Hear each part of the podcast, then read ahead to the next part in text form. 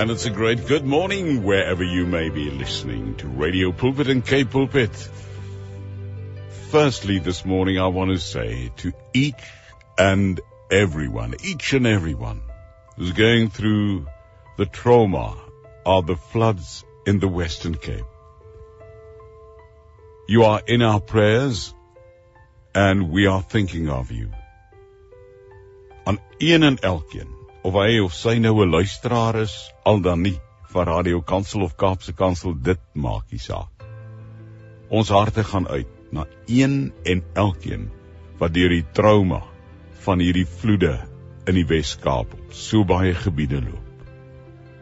Here God, ons bring hulle elkeen na U toe vanmôre. Net U ken hulle omstandighede Ons het nie 'n idee waardeur hulle moet gaan. En daarom bid ons vir een en elkeen of hulle luisteraars vir Radio Kansel is al dan nie wat deur die trauma van hierdie vreeslike vloede in die Wes-Kaap moet gaan. And Lord, we know that the weather office is predicting more heavy rains, an orange level 6 rain warning for today for Cape Town and much of the Western Cape. We pray in Jesus' name that you will protect us, each and every one. Amen and amen.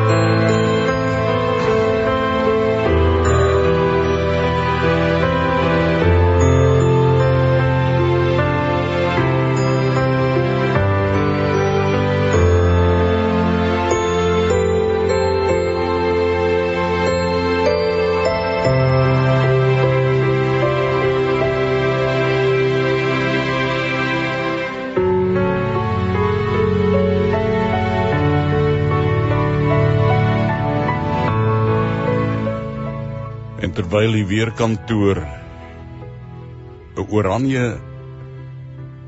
vlak 6 waarskuwing uitgereik het.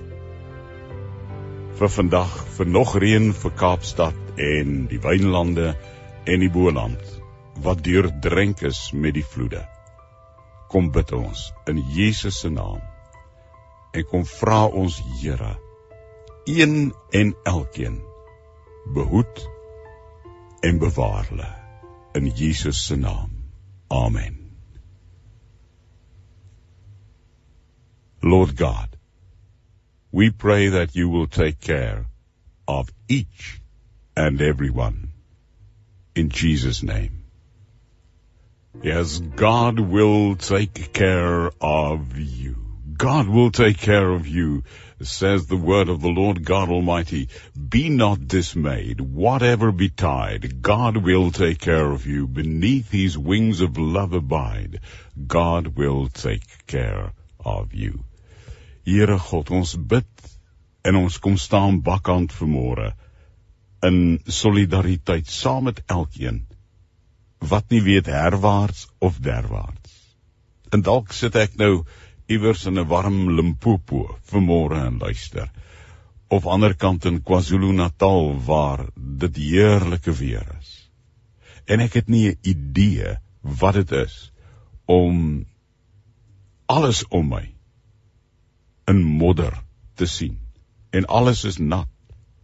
Hier in Mitchells Plain op die Kaapse vlakte of in Kayamandi by Stellenbosch of in die deftige Walde Wie naby die Parel of in Stellenbosch of in Somerset Wes of in Nyanga of in Langa of waar dit ook al mag wees iewers op die platteland waar alles nat is onder modder is geen kos gemaak kan word en iemand op die oomblik sit met 'n radio en net sê dankie dat iemand vir ons bid. Ons bid vir mekaar God will take care of you through every day, over all your way. He will take care of you. He is the God who will send his angels to take care of you today. May the Lord God Almighty just bless you and keep you. And may the Lord God Almighty be the one who sends his angels to take care of you.